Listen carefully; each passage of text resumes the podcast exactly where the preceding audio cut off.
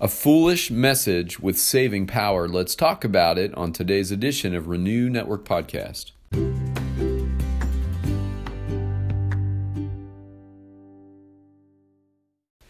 Good morning, my friends. It's Friday, and I know if you were like me, you are already thinking about the weekend and looking forward to some uh, rest and recreation after a busy week, and I hope that you have seen God's faithful hand um, leading and guiding you through this week.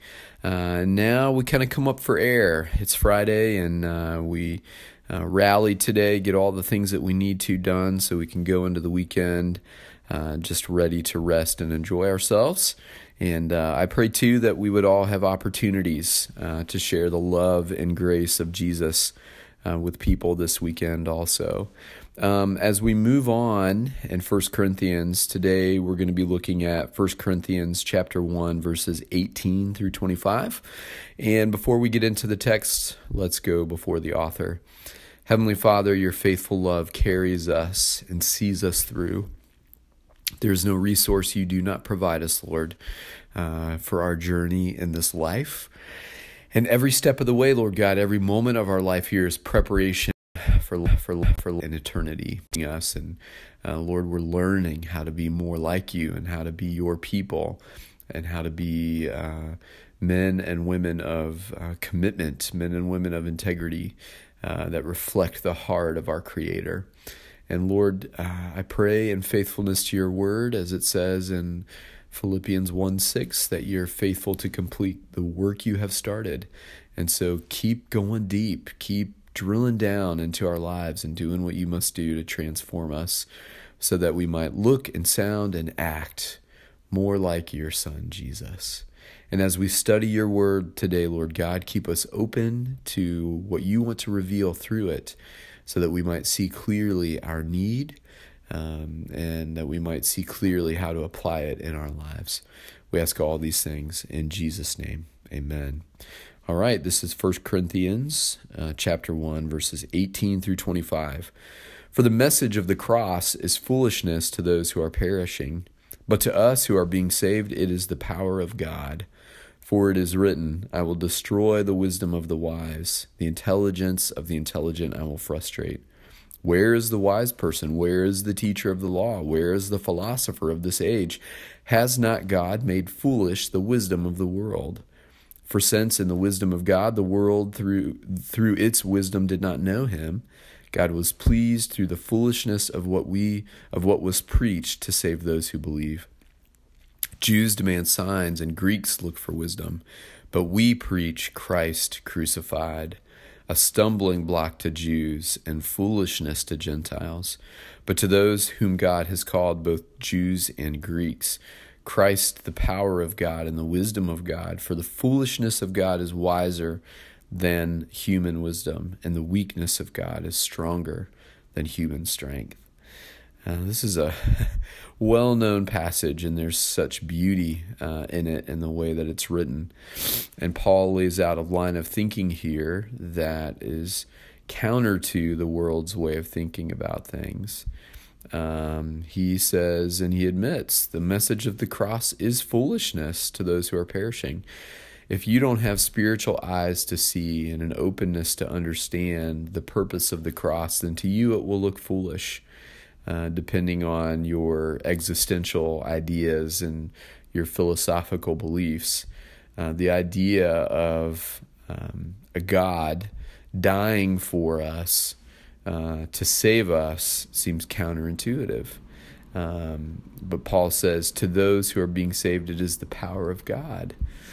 Um, the cross strips away everything we might think God ought to be uh, it strips away our ideas about how um, uh, God should operate, and uh, it awakens us to a God who goes to extreme lengths to get his people's attention and extreme lengths to win them back from the grip of sin and death. And this is a God who is lovesick, a God who is who is um, desperate to um, win back the people that have his heart. And um, so it does appear foolish to those who are perishing. Uh, but if you're among the saved, you see its immense power.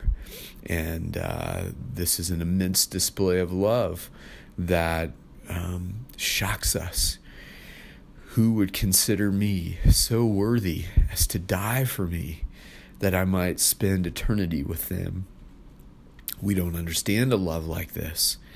And that's why Paul says this is a crazy act of love that destroys the wisdom of the wise and the intelligence of the intelligent gets frustrated by the cross because it does not make sense that the God of the universe, the creator who held the stars in the palm of his hand, uh, would do this for us. Paul challenges every earthly philosophical notion. He says, Who is the wise person? Where is the teacher of the law? Where is the philosopher of this age? Has not God made foolish the wisdom of the world? When you begin to see life and you begin to see your specific life through the lens of the cross, through the lens of grace and mercy, the world's wisdom seems less and less wise and more and more frivolous and silly. Uh, the world is always chasing some tangible thing that they can hang their hat on wealth, achievement, uh, stockpiling as much money and resources as possible uh, for the troubling day that comes so that they can um, they can weather the storm. Uh, it's a dependence on uh, the tangible realities of this uh, very temporal earthly life.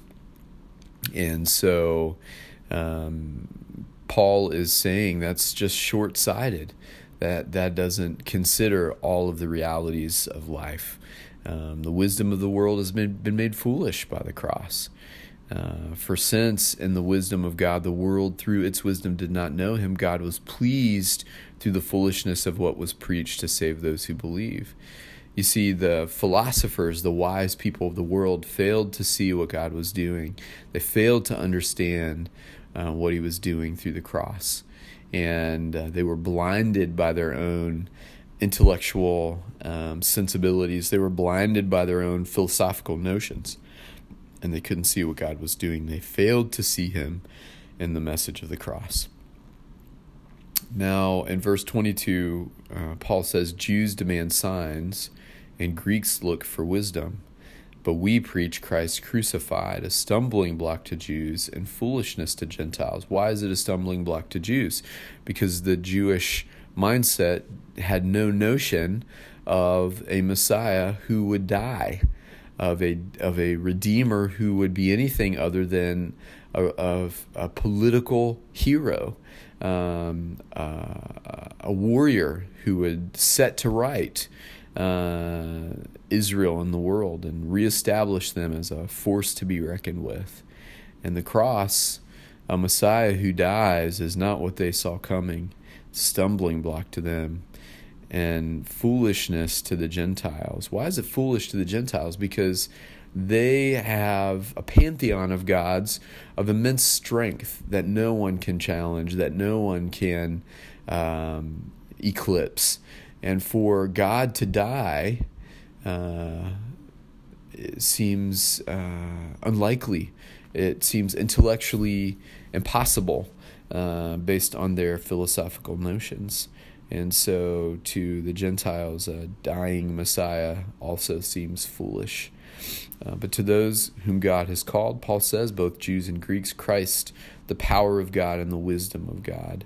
For the foolishness of God is wiser than human wisdom. God knew what he was doing, and he knew that people would have trouble with the idea that he would come and die for them, that he would take on the punishment due their sins, that he would do everything required to restore relationship with his creation. He knew that some people would stumble with that. Um, and so, God and God's holy calculations, the cross still made the best sense um, because he knew that those who were called would awaken to the reality of what he was doing and they would see that as a as an act of love that was a powerful conveyance of truth about how much God desired to know us and to be with us. And He didn't want anything standing in the way, not our sin, not death because of sin. And so He came and He and He built the bridge. He built the way back to relationship with Himself, which is exactly what He desired. And so if you're if you have no notion that there's a God that would do that, that would love you that much, it would certainly seem foolish. Um, but his foolishness is wiser than human wisdom, and God's weakness is stronger than human strength. Yes, God limited his power in allowing his son to be crucified, uh, but his power, his power was on full display three days later when Jesus rose again. Uh, I love these teachings and I love the way they challenge us. And uh, maybe you know someone that's been a hard nut to crack. Um, philosophically, intellectually, they've closed themselves off to the cross. They've closed themselves off to the message of grace and mercy and redemption at the foot of the cross because they just can't understand a God who would do that for them. I hope, my friends, that you don't give up on that person, that you keep praying for them, that the Holy Spirit will break through uh, their intellectual sensibilities and bring them to their knees that they might see the cross as an immense act of love that's wholly undeserved but entirely for them uh, to communicate God's love in the most vivid possible way. Don't give up on those who you've been trying to reach. Uh, keep going at it and uh, pray that the Spirit will one day break through. All right, my friends, thanks for taking time out of your day to study, and I pray that you'll have a wonderful weekend. God bless.